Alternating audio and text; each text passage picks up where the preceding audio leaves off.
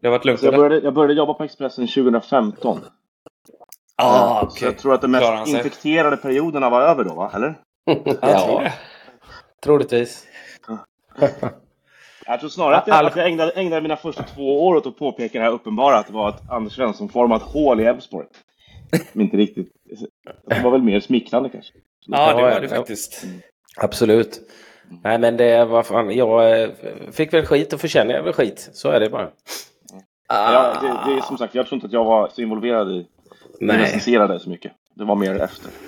Ja, ja, ja. Den meningen hade du inte sagt till Laul till exempel. Det hade du fan inte gjort. Jag vet inte om han skrev så mycket skit. Det var bara, han, han, fick ganska tråkiga uppgifter tror jag. Ja, Stackarn. säkert. Ja, Mm. säkert. Ska vi dra igång eller? Tycker jag. Eh, då gör vi det. Och idag är det torsdag den 10 augusti när vi spelar in. Eh, ni som lyssnar kommer säkert lyssna på detta eh, på måndag. Eh, och eh, dagens gäst är ingen mindre än Noah Bachner. Varmt välkommen till Skillspodden.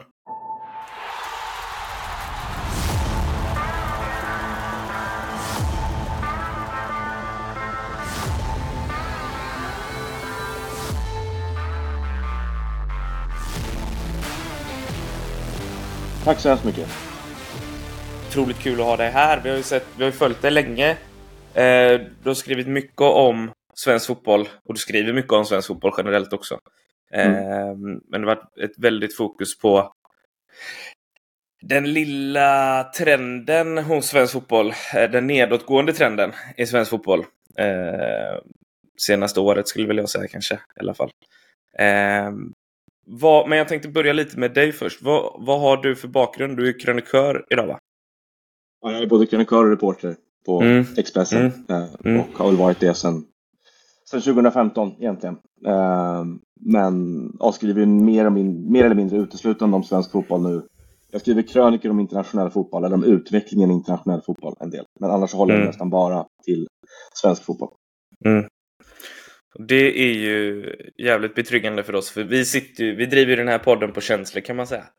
Mm. eh, sen är det klart att man kan ta ut mycket data ur, ur eh, resultat och vi, hur vi ser på matcher och, och sådana saker också. Men, men det är skönt för jag tror att du har gjort lite mer research än vad vi har gjort. Eh, faktiskt. Och det har man ju sett i vissa krönikor och, och artiklar och sånt där som du har skrivit också. Framförallt jämförelse mellan Norge och Sverige som du släppte för ett tag sedan.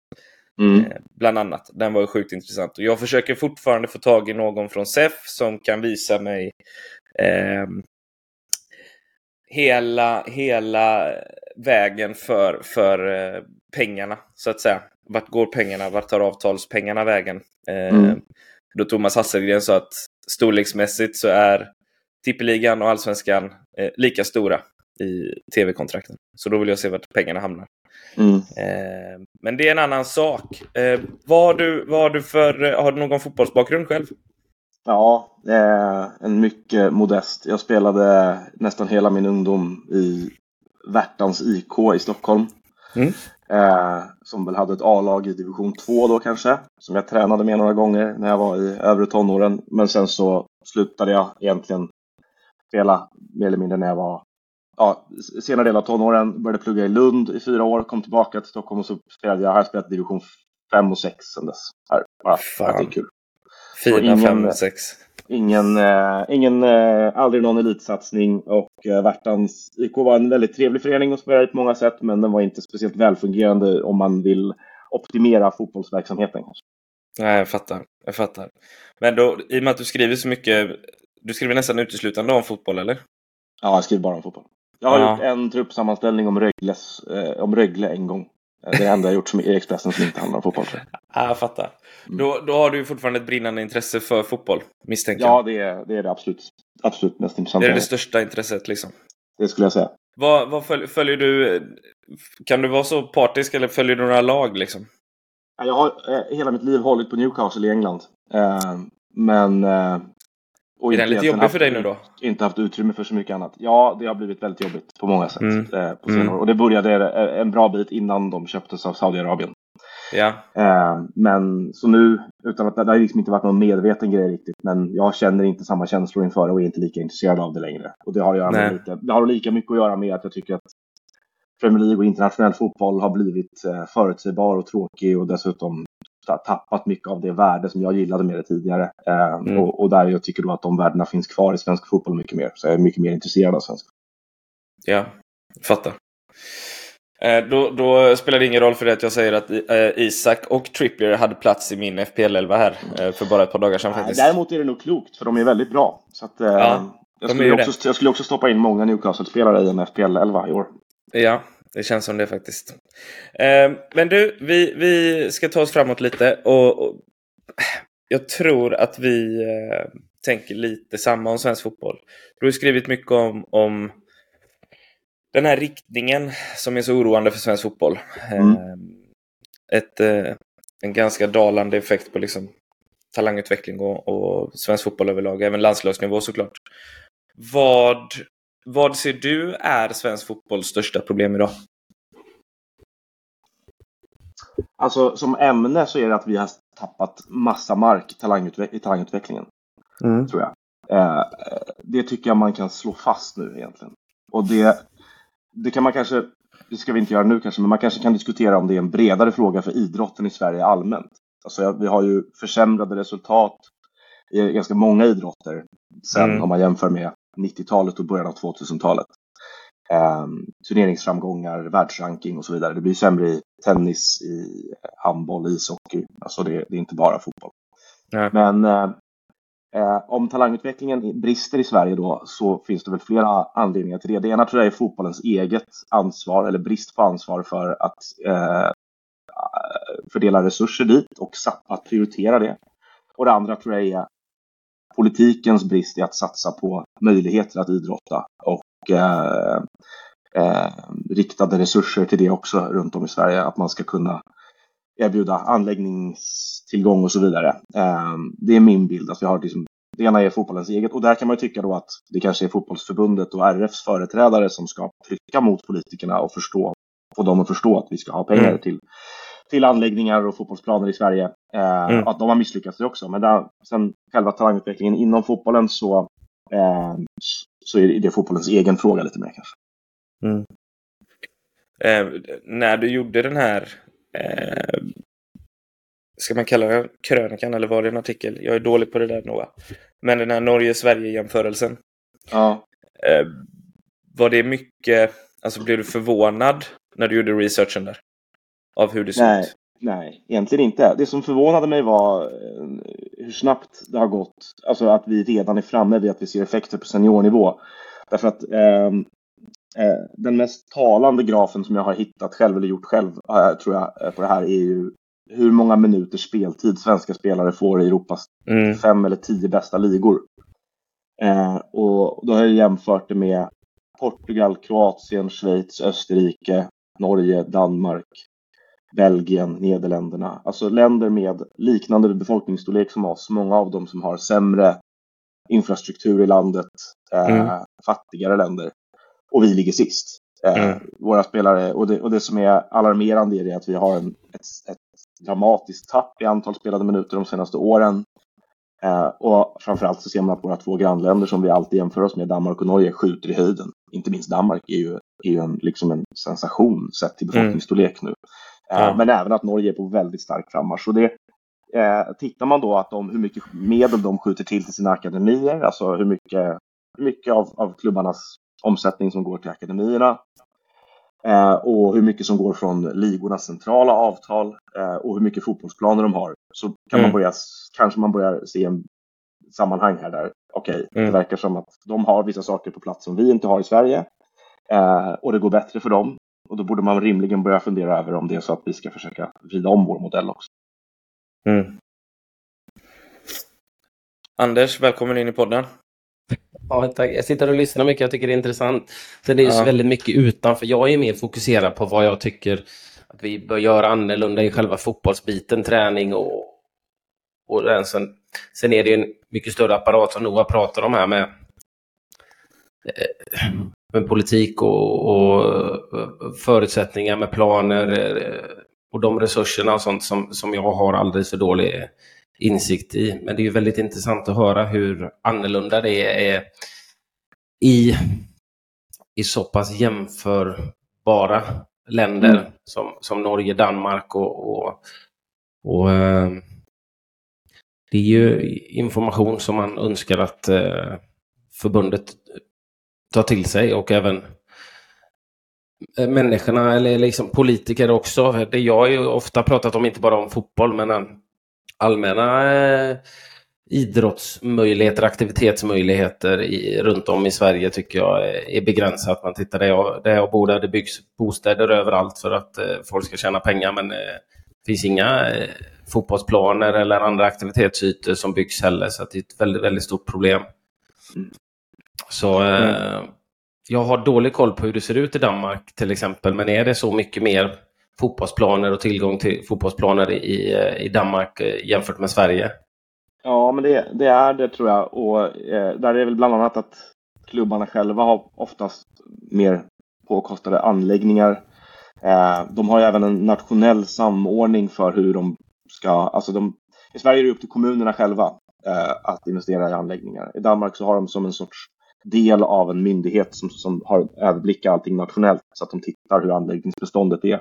Mm. Ett problem i Sverige är att ingen vet riktigt hur anläggningsbeståndet ser ut generellt. Fotbollsplaner kan man räkna ihop hur många vi har mm. och där kan man se att eh, vi har avsevärt färre konstgräsplaner, uppvärmda konstgräsplaner, inomhus konstgräsplaner, 5 mot 5, 7 mot 7 planer än vad Norge har. Och de är hälften så många som vi är. Mm. Eh, så slår man ut det per capita så kan man bara konstatera att det är mycket lättare att hitta plats att spela fotboll på i Norge än vad det är i Sverige. Eh, och det tror jag är ett problem oavsett vad man väljer att gå vidare med för frågeställningar. Ja, och mm. tittar du framförallt Stockholmsfotbollen så är det väl ett jätteproblem med att hitta eh, träningsplaner och att eh, bedriva träningar. Man, man får i bästa fall nästan ha en fjärdedels eh, plan och då har man nästan tur om man har det och så ska man ha det är ett visst antal då, då, eh, träningstillfällen för att det ska bli rättvist och det innebär ju att man får dra ner på träningar eller träna mindre eller på annat sätt för att kunna, för att kunna bedriva en bra träningsverksamhet. Det är, så mm. det är ju, det är ju lite kärnan i problemet. När jag kommer in så handlar det mer om hur vi tränar, vad vi tränar på och sådär. Men om du inte ens har möjlighet att få en yta att träna på så, så är det väldigt svårt att, att förändra det sättet man ska träna på också. Ja, men jag tänker att precis. Eh, jag är ju sämre såklart på innehållet i träningarna, det, det, som du är mer intresserad av och som jag gissar att ni diskuterar oftare här. Eh, där, är det ju, där matas man ju med många människor i Sverige som har bestämda uppfattningar om att vi lägger för mycket fokus på det här och för lite på det här och så vidare. Eh, men jag tänker att oavsett vad man väljer för inriktning så måste man ju ha fler ut, utbildade heltidsanställda ungdomstränare i de stora akademierna. Vi har ju mm. färre, eh, våra klubbar i Allsvenskan har färre utbildade heltids, heltidsanställda ungdomstränare än vad de har i elitserien i Norge till exempel. Och otroligt många färre än vad de har i superligan i Danmark. Så oavsett innehållet i träningen så behövs det ju mer, mer träning och det får man ju om man har ytor att träna på och, tror jag, och, och bättre träning och det får man ju om man har fler utbildade anställda tränare. Så att ja, för mig är det liksom att sådär, vad man än kommer fram till att innehållet i, i träningen ska vara och vad vi ska lägga om fokus på om, det, om vi har ett sådant problem också, vilket jag, vi säkert har. Mm. Eh, så behöver man ju ha, vi behöver ju rikta om medel lite grann. Jag tror det där, den diskussionen som jag vill komma åt lite grann med det där är kanske att den europeiska marknaden för, för, för transfers är så enormt stark och rik och vi svenska klubbar säljer mycket pengar för spelare för ganska mycket pengar sett till sin egen omsättning i föreningarna. Mm. De pengarna måste gå mycket, mycket högre grad till talangutveckling och mycket mindre till kontrakt till hemvändare och till äldre spelare som är färdiga för allsvenskan. För att på sikt så kommer det göra att vi kan fylla lagen med mer unga svenska spelare som är bra. Mm. Än att vi känner att vi måste köpa hem färdiga spelare och då kommer det bli mer självförsörjande på något sätt. tror jag. Mm. Mm. Plus att vi säljer dem lite för tidigt ibland kan jag tycka. Ja, och eh, det är ju... Vi säljer ju inte en färdig talang. Eller så. alltså inte ens en färdig talang. Om Nej. du fattar vad jag menar. De flesta hinner ju knappt göra avtryck i Allsvenskan innan de har gått här landet. Går de, till, går de till en annan liga som kanske är bättre på just att utveckla talang än vad vi är då? Ja. Det är det, det som också är ett, eh, ett stort problem. Men du är mm. inne på någonting som jag också eh, tycker såklart, det här med att vi har vi måste ha så bra ungdomsledare som möjligt. Mm. Välutbildade, kunniga, duktiga eh, ungdomsledare som eh, ja, kan utbilda och utveckla våra spelare framförallt i, i akademierna men så, i så stor uh, utsträckning som möjligt. Och det, det, det, säger du att det skiljer så enormt med, mellan uh, Norge och framförallt Danmark mot Sverige med just i akademierna med välutbildade och heltidsanställda ja, välutbildade. Jag kan inte säga så mycket om utbildningsnivån mer än att mm. Om man, det, det, här är Thomas Hasselgren som har berättat för mig från början också, tror jag. Mm. Eh, att elit, i elitserien, norska elitserien så har det fler än det är tio klubbar tror jag, eller elva, som har fler än tio heltidsanställda ungdomstränare. Och i Sverige, mm. fem, i Allsvenskan är det fem klubbar. Mm. Eh, och även om man kollar på eh, budgeten för akademierna så ser man att snittet i Sverige och Norge är ganska likt, alltså om du tittar på vad klubbarna lägger i snitt. Men skillnaden verkar vara att MFF, AIK och en eller två klubbar till driver upp det svenska snittet väldigt mycket. Där resten av mm. klubbarna i Allsvenskan lägger väldigt lite, medan i Norge är det högre rakt igenom. Liksom. Ja. Och, och, och, Danmark är inte ens jämförbart för de är så långt före oss. Men de har ju också en helt annan ekonomi och de har ju en annan ja. struktur. Norge är ju, Norges klubbar är ju medlemsägda precis som våra. Mm. Så det, är ju, det, är lite, det finns en skillnad där i bakgrunden, att man, vad man har valt att fokusera pengarna. Var det därför du valde att jämföra med Norge också? För att komma så nära jag tycker, jag tycker, jag tycker liksom det som dök upp nu lite grann som blev tydligt också när, ja men då har vi haft ett dåligt år för landslaget och eh, jag har dragit ut de här massa siffror på att våra spelare inte får spela i Europa och så åker våra klubblag ut mot eh, lag från Färöarna och Armenien direkt i kvalet och då blir det lite yeah. tillstämning. Eh, och då dras ofta det här argumentet fram att vi har valt att ha det så här för att vi har medlemsägd fotboll i Sverige. Vi får inte in mm. pengar och därför ser det ut så här. Och jag tror att det är ett falskt argument. Jag tror att det mm. handlar om hur vi strategiskt jobbar och att vi ligger efter strategiskt framför allt. Och Norge är ett exempel på det som är på helt rätt väg nu. Eh, som har väldigt liknande förutsättningar än vad vi har. Ett annat land som jag skulle vilja se mycket mer hur de har organiserat sin talangutveckling och ungdomsfotboll är ju Argentina. Som mm, också jag har skrev om det.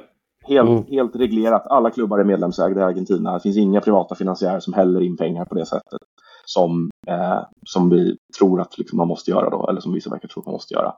Mm. De, måste, de är världsmästare. De har ju producerat spelare i världsklass under lång tid. Så det, mm. Rimligen finns det saker att lära av andra länder som har liknande system.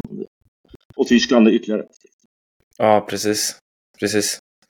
Men det, jag får också känslan av att argentinska spelare, nu kanske någon typ 80 procent. Nej, det är en hög siffra, men det är en killgissningssiffra i alla fall. Men de går till Benfica som ganska unga. Alltså mm. ännu yngre än vad, än vad svenska spelare går egentligen. Mm. Eh, Benfica, en, Benfica är också medlemsägd klubb för den delen. Eh, som, Visserligen. De är, liksom, det är en, de, är bara, de är ju egentligen en sorts modell för vad vi borde kunna titta på i Sverige också. De har, har en fantastisk förmåga att utveckla och rekrytera unga spelare och, och, och få, en, få en ekonomi i det för sig själva också. Så att för mig är de också liksom ett intressant exempel. Ja, för de köper ju inte så dyrt, men de säljer ju för extrema pengar ja. varje år egentligen. Ja. Eh, lite som Dortmund alltid har gjort egentligen, som är din favorit, ditt favoritexempel Anders. Mm. Ja, men, men, men hur, hur löser vi detta då? Eller hur, hur löser vi? Men vad, vad, bör vi göra liksom för att eh, det rikta mer resurser till eh, talangutveckling till eh, ungdomsfotbollen i Sverige? Är det där stora kärnan är, liksom att lägga mer pengar där? Ja, jag tror det. Jag ja. tror det. Alltså, det, det, om du det vill tror ha, jag är med. Om vi, har ett, om vi har ett problem att till exempel säga att det är för lite pengar i svensk fotboll just nu. Alltså att det är ett, ett problem att vi kan inte satsa pengar. Då, då tror jag att framförallt våra stora klubbar behöver göra den här omställningen. Uh, jag tycker Elfsborg är ett bra exempel nu. De lägger ju förhållandevis lite av sina pengar på färdiga spelare till exempel. De försöker ju rekrytera plocka upp spelare från akademin men också plockar de in 18, 19, 20-åringar som står på tillväxt och är redo när de säljer Ondrejka och, och säljer Okumo och då är det liksom Lagerbjälke som kliver in istället för Okumo och det har varit Kassem eller Jebara som har klivit in för, eh, eh nu istället för Ondrejka då. Mm. Eh, eller Rasmus Alm han gick. Eh, en, en sån arbetsmodell, Älvsborgs, Älvsborgs, alla Älvsborgs pilar pekar uppåt om man tittar tillbaka de senaste 5-6 åren. De har mm. ett högre truppvärde, de har lägre snittålder, de har bättre resultat och de har ett större eget kapital. De tjänar massa pengar på spelarförsäljningar medan de blir bättre på fotboll. Så jag tror att det där tankesättet, det kommer växa svensk fotbollsekonomi och då måste vi lägga mer av de pengarna på att fortsätta investera i ungdomsutveckling, på eh, bättre och fler utbildningar och samtidigt få eh, våra politiker att bygga fler fotbollsplaner. Alltså då tror, mm. jag att vi, då tror jag vi sätter fart på det.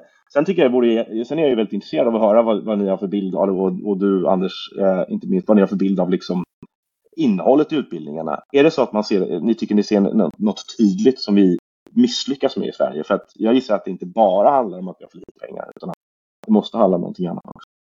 Mm. Ja, det gör det. Jag har ju gått, jag har gått alla utbildningar utom eh, Pro då. Eh, och min känsla är ju ändå att det, var, det är ganska bra utbildningar. Eh, mm. Eh, jag hävdar fortfarande, jag tycker väl fortfarande lite grann att vi eh, inte riktigt hänger med i fotbollens utveckling, att det är lite för mycket det här gamla svenska. Eh, kommer in på den här primitiva fotbollen. Mm. Och mycket av det handlar också att jag tror ju, jag, något som jag brinner för det är, det är ju just mycket i barn och ungdomsfotboll att vi jobbar för tidigt för kortsiktiga resultat. I, I barn och ungdomsfotboll handlar det väldigt, väldigt mycket från ledarna och tränarna om att vinna här och nu istället för att utveckla och utbilda spelarna och se mm. för resultaten som kommer komma i framtiden för att utveckla dem. Och det här har jag ju pratat jättemycket om. Nu, nu är jag tränare för ett ungdomslag i Göteborg, både när jag spelat nu i Gotia Cup för första gången, men tidigare i de högsta serierna i Göteborg med våra 13-åringar. Väldigt, väldigt många där spelar ju en väldigt primitiv fotboll för att få resultat här och nu. Man jobbar inte så mycket med, med utveckling och det tror jag handlar om eh, Antingen är det brist på kunskap hos ledarna eller fel inställning hos föreningen att det är väldigt viktigt att vinna serier och kupper som 10-11-åringar. Eh, och en egen drivkraft hos många ledare. Man vill gärna kunna säga att när jag tränade våra killar när de var 10, 11, 12 så vann vi serien flera år i rad och så vidare. Mm, mm. Istället för att jobba för att lära spelarna att bli bättre hela tiden. Och det problemet kan jag se i vissa akademier och sånt i, i um, som jag har sett där till exempel lagen spelar på helt olika sätt. Du kan ha ett 15-årslag som spelar jättefin fotboll, utvecklande, liksom, kanske inte något drömresultat, men sen har du ett, ett, eh, deras samma klubbs pojkar 17 eller flickor 17 och spelar på ett helt annat sätt. Spelar mm. rakt, spelar inte genom via mittfältet, det finns ingen röd linje för, för utveckling, utan man ser, då handlar det om tränarna i de olika vill göra så bra ifrån sig som möjligt och man har inte en röd tråd liksom som, som förening och och jag, jag, jag, jag är för dåligt insatt i den här akademibetygssättningen som, som finns för de här olika akademierna. De blir betygsatta och får poäng. Och det är väl en väldig status att få så mycket poäng som möjligt. Och eh, jag vet inte, inte om bara resultat... status. Nej, du får, väl... Jag vet pengar också. Ja, och jag vet inte hur den eh, fördelningen är, ska jag ärligt säga. Men det, det skulle ju vara väldigt, väldigt fel om det handlar om resultat i de olika serierna för att akademin ska få ett högre betyg. Det viktigaste borde ju vara hur många spelare som tar sig vidare upp, upp till eh, A-laget. Och det, det kanske ni kan bättre än mig, men eh, jag ser det som ett stort problem i dagens fotboll att vi, vi lär inte dem. Jag är oerhört influerad av Johan Cruyff till exempel, eh, som jag lyssnar på mycket liksom, genom att lära spelarna och ett ungdomslag ska spela på liknande sätt så att de hela tiden tar steg. Var det mm. Martin. Eriksson vi pratade med i Häcken där som, som jämförde två olika generationer. De hade, ett, vi kan säga att det var pojkar 17, jag vet inte om det var det, men nå, nå, något år där de vann typ allt de deltog i. Men det var ingen av från den truppen som tog steget upp och tog platsen senare i A-laget. Sen hade de en, mm. en annan kull som inte alls dominerar serier eller kupper på samma sätt. Men där var det tre, fyra spelare som sen blev A-lagsspelare. Och det mm. borde ju vara en mer framgång, kan jag tycka. Mm. Mm. Mm. Jag tror, äh, de gjorde ju om nu akademicertifieringen till förra året, så den är ny. Uh, Okej. Okay. Och uh, vad jag fattade som så var en av huvud... De gjorde om betygssättningen då också, det var bara Malmö som fick högsta betyg den här gången. Mm. Och så har det inte varit tidigare. Och då Eh, jag fattar det som att för att få högre betyg så behövde man också ha fler heltidsanställda tränare och de försökte väl liksom jag tror att liksom Unicoach försökte få klubbarna att förstå att de måste börja lägga mer pengar på akademierna. Så uppfattar ja. jag det i alla fall. Mm. Eh, och jag tror inte att det, jag tror att det var mer övervikt mot det du säger. Hur många spelare har tagit sig till elitnivå snarare än vad gör juniorlagen för resultat. Mm. För jag kan hålla med dig om det där och jag, jag, det som har stört mig lite grann har varit att jag har tagit upp det här i olika sammanhang de senaste åren att, att jag är ganska oroad över utvecklingen eh, och att jag tycker man ser dåliga tendenser för eh, hur det går för oss på seniornivå. Och det är det man måste bedöma ifrån. Och då har det har varit irriterande då att tycka att då har bland annat företrädare för förbundet tagit upp juniorlandslagens resultat. Att vårt P16 minsann slog Belgiens eller något sånt där.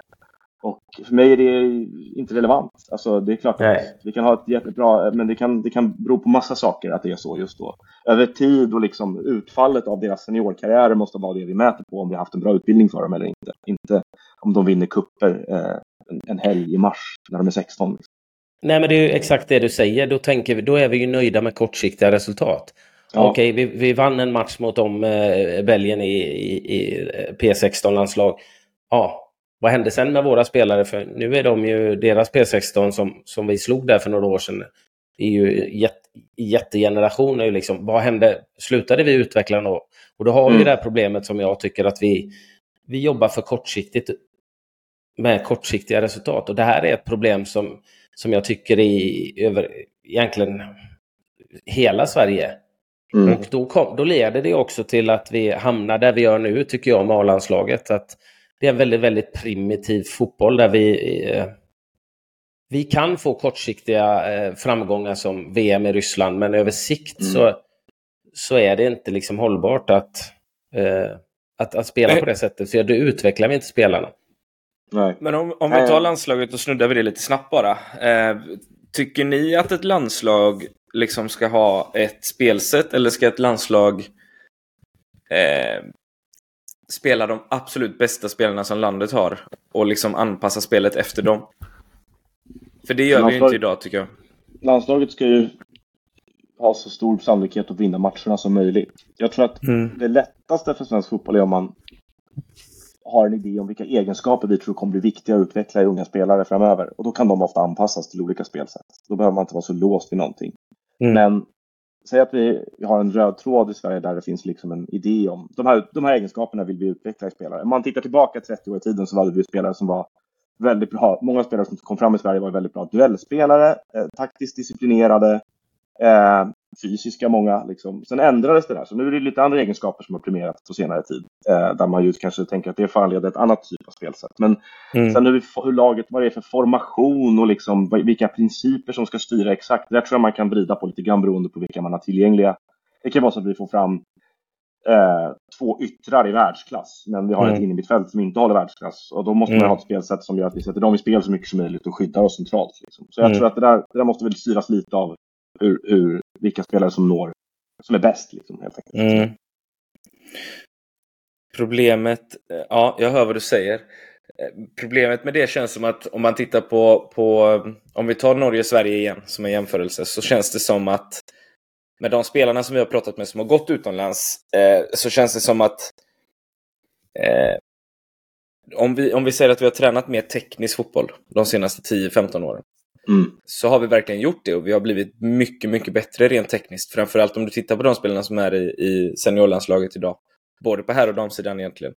Eh, om man tittar på Norge då så har de liksom lagt till det också, men fortsatt med Mm. sin fysiska prime, eller vad man ska kalla det. Vi har tagit bort saker för att alltså, ersätta det med teknik. Norge känns som att de bara har lagt till. Eh, så att när de kommer utomlands så är de redan i det tempot som utländska klubbar kräver att du är i. Mm. Ja, och, det, och det tycker jag man ser eh, både på norska klubblag och på landslaget, att de har spelartyper som är mer fysiska, mer redo liksom på något sätt. Mm. Eh, eh, för olika typer av fotboll. Och det, det där, jag vet inte, det kanske ni har bättre bild av också, men jag saknar ju vissa egenskaper i en hel generation nu egentligen. Alltså jag tycker, Mm. jag, jag vet inte när vi senast hade mittfältare som, som slog igenom på seniornivå som hade ett längre passningsspel eller ett distansskott till exempel. Det, det är egenskaper Mm. som verkar ha försvunnit. Vi saknar nior som har en bra närvaro i boxen. Eh, Mm. Som gillar, som kan spela fe- felvända också. Och så saknar vi ju, som ju alla säger hela tiden, mittbackar vars huvudstyrka ligger i duellspelet. Liksom. Det, de egenskaperna tycker jag tycker vi får fram väldigt mycket duktiga yttrar som är bra en mot en. Och innermittfältare som är bra på att pressa och skydda bollen och spela korta passningar. Det är vi väldigt mm. bra på. Men jag saknar många andra spelartyper. Mm, mm. Tappade jag lite, det var jag skulle hoppa in på någonting där. Ja, sorry. Eh, nej, nej, det, nej det, var, det, var inte du. Det var lite, lite till att försvara också eh, landslaget lite grann. Det, det är väldigt svårt, lite som Noah var inne på. Du, du, kan inte säga att landslaget ska spela på ett visst sätt. Man får utgå från de spelare som man har med lite för, för att göra så bra, egentligen så bra Men det gör vi inte idag. Nej, det, det, det, tycker jag. Jag tycker inte vi kan ha ett fast sätt att spela, men du vill få ut så mycket som möjligt av de bästa spelarna som vi har. Och då får du anpassa dig efter det. Och där tycker jag att vi har brister då i stort sett alla svenska tränare som har varit förbundskaptener eller framgångsrika tränare i, i eh, ja, svenska tränare återgår ju till det här att spela med två bra forwards, 4-4-2. Få gärna upp bollen till våra forwards så fort som möjligt och så kan vi skapa någonting därifrån. Jag sätter titta på Österrike-Sverige där. Jag tror det är ju Sveriges sätt att anfalla eh, och skapa chanser. Det är ju att ligga rätt och vinna boll och skapa någonting därifrån. Mm. Och spela bakifrån, nej, då är det upp på våra forwards och så hoppas vi att vi kan få fast bollen där. Eller vinna en andra boll och skapa någonting därifrån. Inte mm. en enda gång kör vi platsrotationer centralt på mittfältet för att spel, spela oss upp. Det är svårt när vi alltid är två mot tre dessutom. Och i, då kommer jag tillbaka till det här att använda de bästa spelarna som vi har, som jag kan tycka Kulusevski och, och Isak till exempel, som spelar som mm. ett forwardspar. För, ja, men, mm. för där, hela svenska idén där bygger ju på att det är de viktigaste spelarna. Det är mm. forwardsen liksom som ska göra det. Men ingen av dem är ju en naturlig 4-4-2 forward liksom. Nej. Mm. Så, så, att, så att Kulusevski är, som, precis som du säger, en av de bästa. Jag tyckte han, när han spelade i Tottenham förra säsongen i början, när de, laget gick bra, det var en, alltså jag hade tagit honom före vem som helst, en mot en, mm. och hamna i de lägena. Men han hamnar inte i de lägena i Sverige någon gång. Nej. Vi har inget spel jämfört med Österrike som hela tiden försökte platsbyten, rotation, spela sig upp från backlinjen, byter positioner. Medan Sverige inte, inte en enda gång spelar vi upp via, in, via mittfältet till exempel, utan det är när mittfältarna har bollen, det är typ när de har vunnit, brutit en passning eller vunnit en andra boll. Och eh, jag tror det, det är där problemet ligger i att eh, inte att det ska vara ett bestämt spelsätt utan att mer anpassa sig, försöka anpassa sig ut efter de, spela, de bästa spelarna vi har som, som ska göra landslag så bra som möjligt. Men då måste mm. ju tränarna också kunna spela på olika sätt och det hävdar jag att väldigt få svenska tränare på den nivån eh, mm. vill. De vill. Ja, precis, de... det, är, det är många som är sprungna ur det här som du säger. Yes, jag tycker liksom det, det, mest, det mest talande som har hänt här har väl, var väl att Jan Andersson gjorde egentligen rätt som försökte ställa om till att lära sig spela, eh, spela ett, ett Han förstod att han har spelartyper som passar bäst i ett 4-3-3 kanske egentligen. Att han mm. behövde packa mitten lite mer med, med en spelare till för att skydda backlinjen och han hade duktiga ytterforwards som var bra och ville isolera en mot en. Han hade Kulusevski eller Jesper Karlsson eller vad han ville, om han ville använda Emil Forsberg där ute. Isak mest van vid att spela centralanfallare i 4-3 också. Um, och så gjorde han det. Och, och det enda slutsatsen man kan dra av det var att han inte kände att han behärskade det egentligen. Därför att de övergav det experimentet så fort. Mm. Eh, och gick tillbaka till det han vet. Egentligen. Mm. Det här är det som de, de känner sig trygga med det här spelsättet. Men problemet nu är att vi befinner oss i ett förändringsskede i svensk fotboll där mm. den breda basen och spetsen inte är bäst lämpad för att spela på det här sättet längre. Vilket den Nej. kanske var under lång tid. Att det här var det, det jackade i varandra. Liksom. Sättet, mm. ta, ta, tanken på vilka egenskaper man skulle premiera bland unga spelare och, och, utveckla funkade med det här föredragna spelsättet som den, tränarskolan hade med sig. Mm. Men nu är vi i en helt ny situation där de allra flesta av våra spelare på elitnivå är mer bekväma i en annan typ av fotboll med andra idéer om hur uppspel går till och vad man vill åt i matcherna, vilka ytor man vill åt och hur man vill kontrollera bollen och sådär. Och det, mm. det är där tycker jag man ser att där är det liksom en, en konflikt i det här nu i landslaget, alltså spelmässigt. Att det funkar. Man ser vad han försöker göra och jag kan inte riktigt lasta spelarna för att de inte gör sitt bästa i det heller. Men, Nej. men eh, det, det, det, det, det lirar inte ihop helt enkelt, tycker inte jag. Nej. Nej, och jag tror du är helt rätt på det. Liksom, man hävdade att spelarna inte var så trygga i när det ändrade om. Jag tror det är tränarna och ledarna som inte är så trygga mm. i det. För de vet inte riktigt hur de ska coacha, hur de ska ge instruktioner. För att de är skolade i det här 4-4-2, det här klassiska. Så att de, då får man hitta yngre tränare som har jobbat mer eller jobbat annorlunda på, på det mm. sättet. För att de flesta tränarna, och jag tror Janne då, som jag tycker ändå har gjort ett bra jobb, och jag gillar Janne, men jag tror att problemet är att han själv är inte trygg att coacha och instruera i ett annat spelsätt än, än, än det här stabila klassiska svenska 4-4-2. Det är det problemet. Jag tror inte spelarna är, är, är otrygga i det, utan jag tror det är, det är han och, och, många andra ledare som är otrygga i det. För att det kräver också, väldigt, väldigt mycket mer. ta honom i försvar i det här på ett sätt, för att han gjorde strålande resultat under den första delen av sin tid som förbundskapten och fick ut mycket av det laget han hade att tillgå då. Och det här är nog möjligt ännu svårare situation skulle jag säga. Därför att mm. eh, här, den här trenden vi har då, att färre spelare får spela i de bra ligorna och så vidare. Det är, in, det är inget lätt jobb att vara svensk förbundskapten just nu, verkligen inte. Och, och han gjorde rätt som försökte och liksom, det är väl det svåraste som finns att utveckla sig själv i den här rollen, i den här skarpa resultatmiljön han är. Det är skitsvårt. Så att, eh, liksom ingen, ingen stor skugga ska falla över honom på det sättet. Men som du säger så, det här EM-kvalet ser ganska kört ut eh, som det är nu. Eh, till nästa kval och till nästa år så tror jag att det behövs andra idéer helt enkelt. Alltså det behövs någon annan som, som eh, om man tittar nu på de spelare som kanske är på väg att slå igenom som vi behöver bygga laget runt och så skulle jag vilja titta på Ayari som ju hade Serbi som tränare i Brighton. Jättespännande att se vad som händer med honom där. Kajust går till Napoli nu. Ja. Och så har du Hugo, Lars, Hugo Larsson i Frankfurt. Mm. Eh, det är spelare som jag skulle försöka bygga laget runt kanske på sikt och då tror jag man ska ha en yngre tränare som, som är lite mer ur samma generation ideologiskt liksom i Sverige. Att, eh, att man... ja. Har, du, har du några namn där Noah? Vem som skulle träna landslaget? Ja. Eh, jag tycker de som har gjort bäst arbete över tid i Sverige är, är Kim och Tolle och de skulle väl vara eh, Kim Bergström har i alla fall sagt till mig vid ett tillfälle att han skulle vara, vilja träna landslaget. Sen vet jag inte, det finns massa andra aspekter med att vara förbundskapten. De är ju väldigt träningsdrivna. Alltså, de har ju, bedriver ju en otroligt hård träningsverksamhet liksom, som, är, som de anser vara liksom, nyckeln mm. till att det går bra. Det blir mm. så mycket kortare tid. Eh, men, men de är väl det, det, mest naturliga valet tycker jag. Mm. Du vill ha en duo då, på det sättet? Ja, alltså en Lars Tommy och en... Du separerar inte dem, tror jag, från nej, varandra nej. med tanke på vad de har gjort i Sirius och Djurgården. Så att... nej.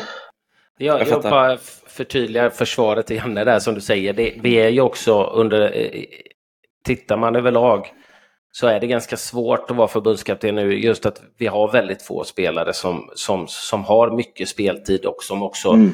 har en framträdande roll i sina klubblag.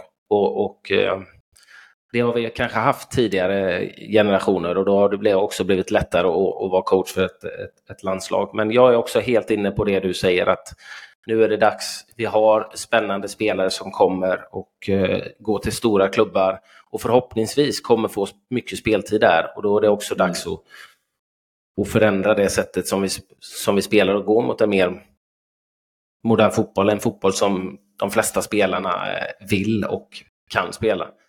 Mm. Sen är jag inte helt säker på att jag är med dig med, med tränarna där, men... Nej, jag, det kan, jag vet inte vad, det kan, ja, men det kan ha med mina erfarenheter med en av de tränarna som, jag, som jag gör att jag inte riktigt gillar honom. Men vi behöver inte prata mer om det. Mm. jo, men prata då. Ja, nej. Nej, men de har gjort bra resultat onekligen. Sen, sen är det ju intressant att höra. De, de kanske, för det är också det svåra. Som förbundskapten har du inte så mycket tid att påverka spelarna och vissa, många tränare brinner ju för just det att kunna vara där i den dagliga verksamheten, att hela tiden utbilda och utveckla.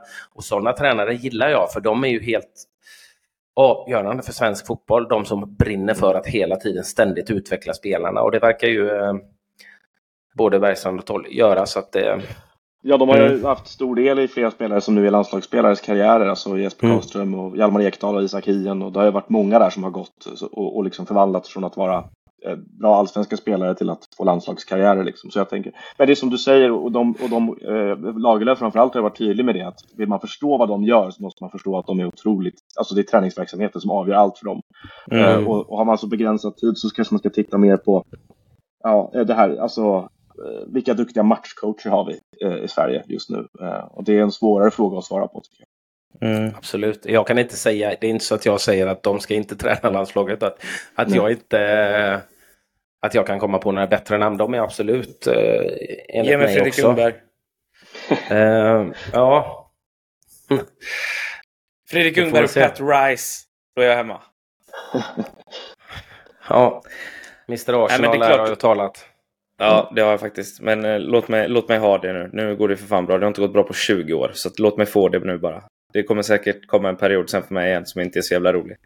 Men eh, summa summarum, det, det är ju inte, det är såklart inte Jannes fel att, att våra svenska utlandsproffs inte, inte får speltiden. Det är, inte, det är inte Jannes fel. Absolut inte. Men sättet vi spelar på i landslaget ändå så här. Ska, ska Dejan Kulusevski ligga på, på, på rulle och, och spela pressspel och inte få nudda boll och inte hamna i de här en mot en situationerna? Liksom? Det blir ju fel.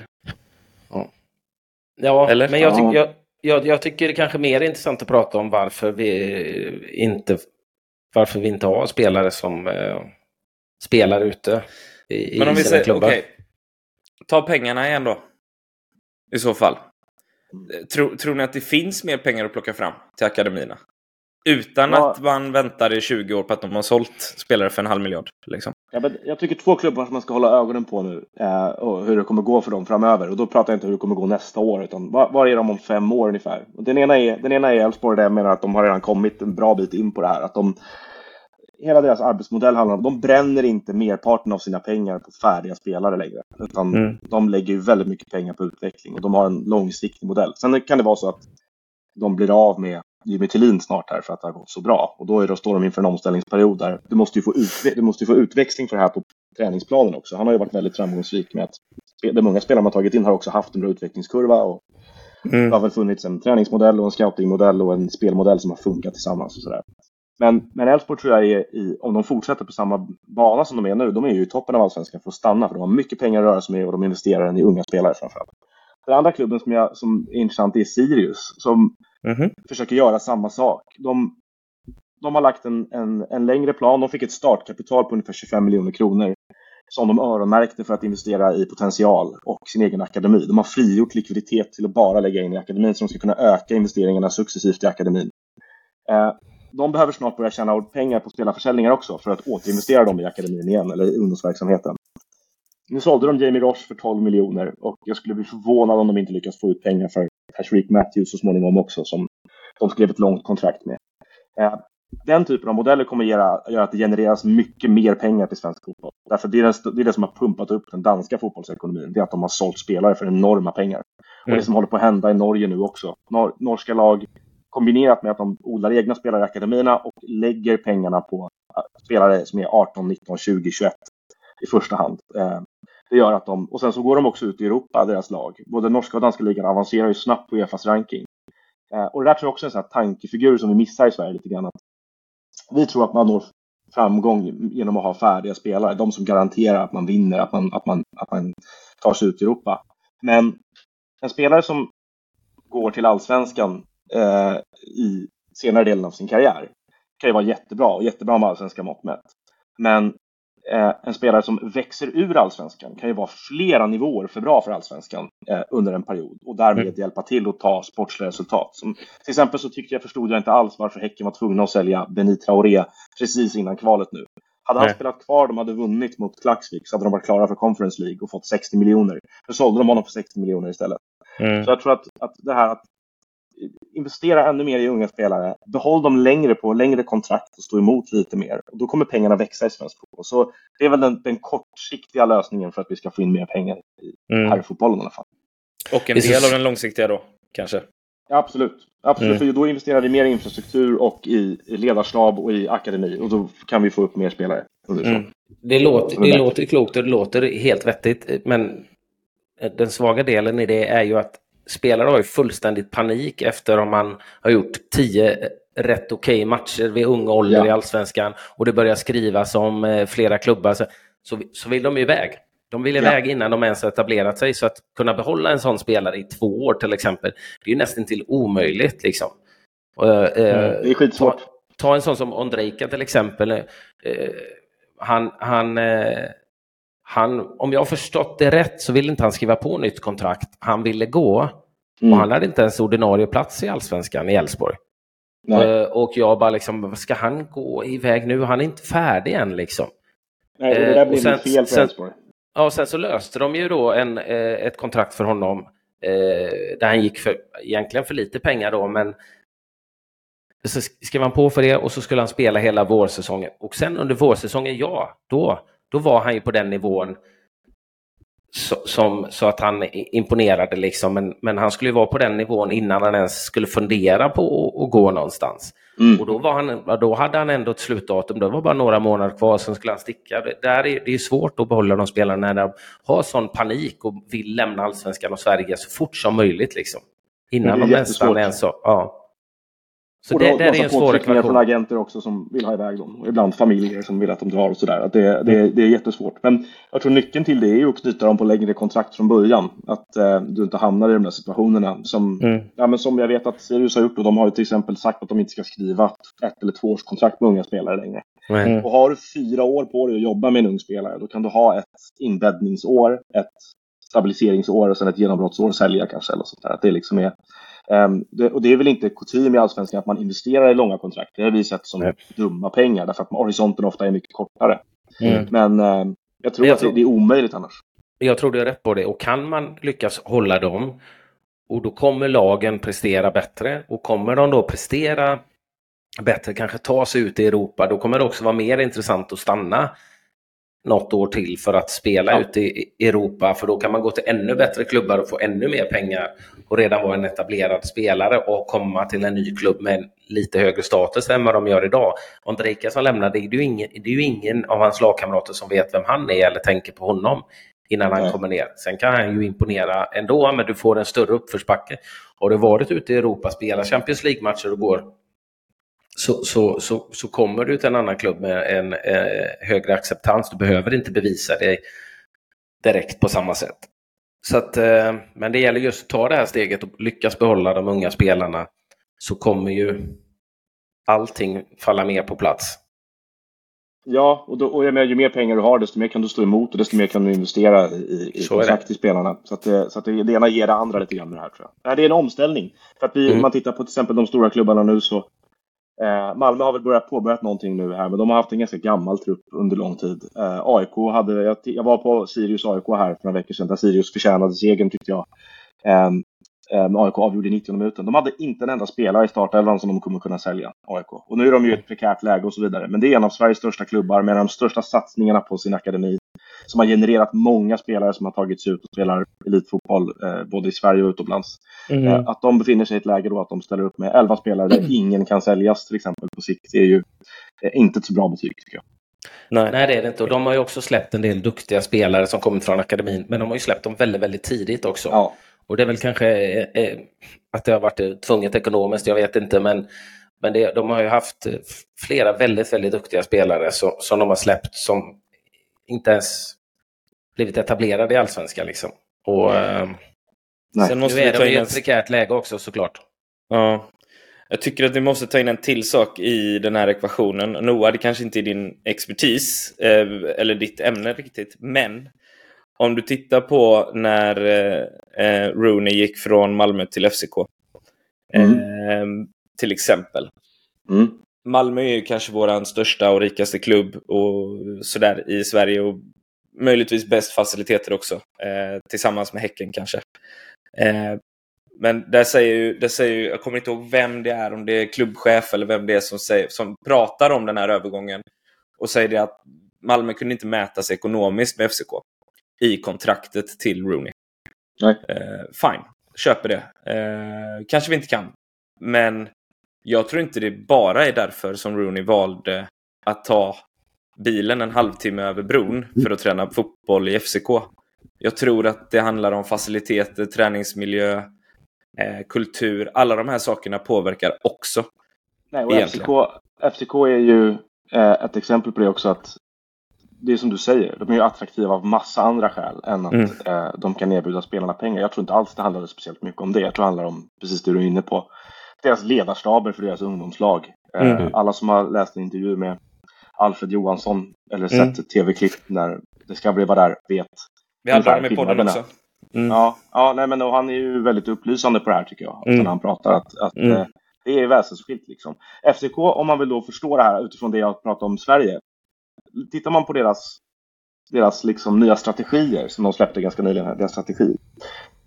Akademin är helt central för det de håller på mm. med. Alltså det är det viktigaste i hela klubben egentligen. Alltså den, är, den, är liksom, den är så nära förbunden med A-laget. Att de, de jobbar ju stenhårt på att ta in de tre bästa spelarna i varje ålderskull från hela Skandinavien när de är 15-16. Um, och den är, att de, de vill öka sina investeringar i den hela tiden därför de fattar att den är liksom de, de kan ju närodla sin egen framgång då helt enkelt. Mm. Både att de mm. får in pengar från, nu sålde de ju Haraldsson till var det nu var någonstans för 17 miljoner euro precis här. Uh, en 20-årig islänning som visst han har, han har väl haft ett genombrott men han hade inte liksom ju, var inte för bra för danska ligan ännu. Uh, men att uh, den är, den är, bland, det är en av de viktigaste komponenterna i hela klubben. Och jag tror inte mm. du hittar en enda strategi i allsvenskan från en klubb som säger att akademin är vårt viktigaste område. Uh, och, och, där tror jag vi har någonting att lära av dem också. De, mm. de riktar ju jättemycket pengar till sin egen akademi. Mm. Och det här har vi mm. pratat om i, i många poddar, Marcus. Att oro, ja. det är liksom, som jag känner en oro, inte bara att man vill lämna allsvenskan för pengarna, utan att man lämnar i tidig ålder för man tycker man får en bättre träning och bättre chans till utveckling någon annanstans. Mm. Och vi har ju pratat om det att spelare har gått till belgiska andra ligan eh, mm. hellre än att vara kvar i, i eh, en stor klubb i Göteborg, eller i, ja, sa vi, sa vi det ändå? Nej, men, ja, en stor klubb i Sverige. Ja. Och det, det, är liksom, du ska säga att... City Group. Ja. Nej, men det där är ett annat problem och det, och det tycker jag Hugo Larsson var ett bra exempel på hur man kan göra istället då. Vi pratade om att spelare lämnar Sverige för tidigt. De har, för många spelare har ju för dålig rådgivning också. Mm. De hoppar på kontrakt och klubbval utomlands när det inte finns en plan för dem. Och det absolut värsta man kan göra nu som ung spelare är att hamna i de här multiklubbnätverken tror jag. Ja. Därför att... Eh, de flyttas bara runt. Till, du flyttas runt. Och titta på Abdirahman från AIK, som du tog Tullinsson som ett exempel här då, som jag tolkar det som. De är ju samma lag, de har ju varit i Lommel i, i Belgien båda två här nu. Mm. Vad fan ska de där göra? Alltså det, ja. och Abdirahman såldes ju till Troja som också ingår i, i City Football Group. Och, och mm. vissa andra hamnar i, om det är de här 7-7 Partners eller det finns ju hur många klubbar som helst som ingår i sådana här nätverk nu. Eh, det som var fint med Hugo Larsson var att han fattade att Bournemouths ägare Bill Foley äger Lorient i Frankrike. Så han kommer skeppas dit på en gång utan att, och de, bara får honom dumpad i famnen på sig. Mm. Det, var ju, det var ju jättesmart av honom att vänta och gå till en, ja, men till en tysk klubb som vill investera i unga spelare och satsa på dem istället. Jag tycker ja. han gjorde helt rätt. Ja. Mm. Nej, det är som du säger, de, representant, de rådgivare som, eh, som, som man har är ju jätteviktigt naturligtvis mm. för ungdomar. Eh, mm. För det här det är ett stort problem, ungdomar som sticker tidigare och hamnar också slussat runt och bryts ner och, och kommer till klubbar som egentligen kanske inte ens vill ha dem. Och... Jag tror då har man mycket mer att tjäna på en stabil tillvaro med A-lagsfotboll i Allsvenskan i tre år mm. än, att ja. bara, än, än att liksom kuska runt i belgiska andra ligan. Det, det, och Torlinsson är väl ett sånt exempel också. Det, var, det är bortkastad tid för honom, mycket. Mm. Mm. Sen, sen, är det, sen är det ju någonting som vi, och tar lärdom av detta, det är att vi, hur, hur viktigt det är att vi förbättra vår eh, akademiverksamhet och utbildning för våra ungdomar just för att de inte ens ska känna att de får en mycket, mycket bättre ut, eh, utveckling, utbildning utomlands eller någon annanstans. Mm. Mm. Vi, och då kommer vi tillbaka till kärnan som vi egentligen har pratat om, just det här med att lägga ner mer resurser mm. och ha mer och bättre tränare anställda för att utbilda mm. våra egna unga spelare. Mm. Jag tror, jag tror, jag som du säger, du, du talar ju varmt om de kurser du har gått och det, och det är ju många andra som gör också. Jag, jag driver inte tesen att vi har för dåliga utbildningar i Sverige egentligen. Absolut inte. Jag tror bara, jag tror bara fler måste utbildas och fler klubbarna måste ha fler heltidsanställda som kan jobba med det, som inte behöver mm. utföra massa andra sysslor parallellt utan kan mm. jobba med att utbilda fotbollsspelare helt enkelt. Mm. Ja, nej, nej, jag, det var inget fel alls i utbildningen. Jag tycker det var mm. skitintressant. Jag lärde mig jättemycket. Framförallt så tyckte jag det var intressant att gå en sån samlarkurs med många andra fotbollstränare eller som höll på att utbilda sig för då kunde man ju bolla idéer och jag hade vissa idéer och så kunde man ta lärdom av andra. Det är jätte... Och så samtidigt få de här ramarna från förbundet. Jag tyckte det var skitbra. Eh, mm. Det är precis som du säger, vi behöver bara fler utbildade mm. tränare. Men du sa ju också att du inte, du gick inte utbildningen för att bli liksom stöpt i en form, utan du gick utbildningen för att få alltså, en stämpel mer eller mindre. Eller? Jag vill, ja, eh, men också, det var ju många saker som jag fick med mig därifrån. Men det är inte så att jag kommer ändra mitt sätt hur, hur, hur jag vill spela fotboll. Och det är inte så att de förbundsinstruktörerna eh, eh, försökte stöpa in mig i hur vi ska spela. Utan de var ju med andra bitar. Jag har ju en tanke om hur jag vill att fotboll ska läras ut och, och vilka bitar som jag tycker är viktiga. hur mm. man vill spela. Så att, eh, och det var ingen som försökte förändra mig där, snarare bara ge mig ramar att förhålla mig till just i planering av träning och allt möjligt. Jag tyckte utbildningen var jättebra, superintressant att sitta där med 10-15 andra också som, som, som hade erfarenhet från olika mm. spelarkarriärer och tränarkarriärer och sådär. Så att, mm. Eh, jag, tycker, jag tror utbildningen är i sig inget problem utan det är mer att vi behöver, som Noah säger, vi behöver mer utbildade mm. tränare och mer heltidsanställda tränare för att mm. Ge våra ungdomar så bra utbildning och utveckling som mm. möjligt. Mm. Mycket bra. Men återigen så kommer vi tillbaka till det här som jag tror, tror är ett problem och, och jag vet inte om de är utbildade de här tränarna eh, i ungdomsfotboll. Jag, jag, kommer alltid tillbaka till det liksom att vi pratar om i, i, i 10, 11, 12 års ålder om att vinna här och nu. Och det var som, ja, men jag, som jag, ja, men jag bara sa det, det, ett exempel när jag var på uppstartsträffen för Göteborgs fotbollsförbund nu för pojkar som födda 2010. Och vi hade en, eh, först en grundgenomgång och sen skulle vi gå in och sätta oss med de tränarna som ansvariga för lag i de olika nivåerna. Och då var jag med inne då i, i svår nivå och där en tränare som jag kände som är jättebra, som jag, som jag gillar, han är driven, han är jätteengagerad. Men det första han säger, han var jätteupprörd för eh, serien hade släppts. Och, eh, så att det var 15 lag i högsta, så var det, men det var ju bara 10 matcher under våren och sen så blir det en ny eh, serie efter till hösten. Och han var jätteupprörd för att han tyckte inte det var rättvist, för vi mötte ju inte, inte samma lag. Och sa det blir ingen rättvis mm. tabell. Mm, mm. Och så här, och så, men här har du ju problemet. Mm. Det spelar väl ingen roll vilka som Nej. vinner ser, serien här nu våren när de är 12 ska fylla 13. Det viktigaste Nej. är väl att vi får 10 utvecklande matcher mot tuffa jämna motståndare så att vi kan lära oss. Ah, jo, absolut, men de vill ju gärna vinna serien. Så nej, ja. de, de vill bli bättre på fotboll. Liksom. Det, jag, jag tror mm. att det är ett vuxenproblem där. Eh, och det, det, det, den inställningen tyvärr tror jag genomsyrar väldigt många ungdomsledare idag och det är ett problem.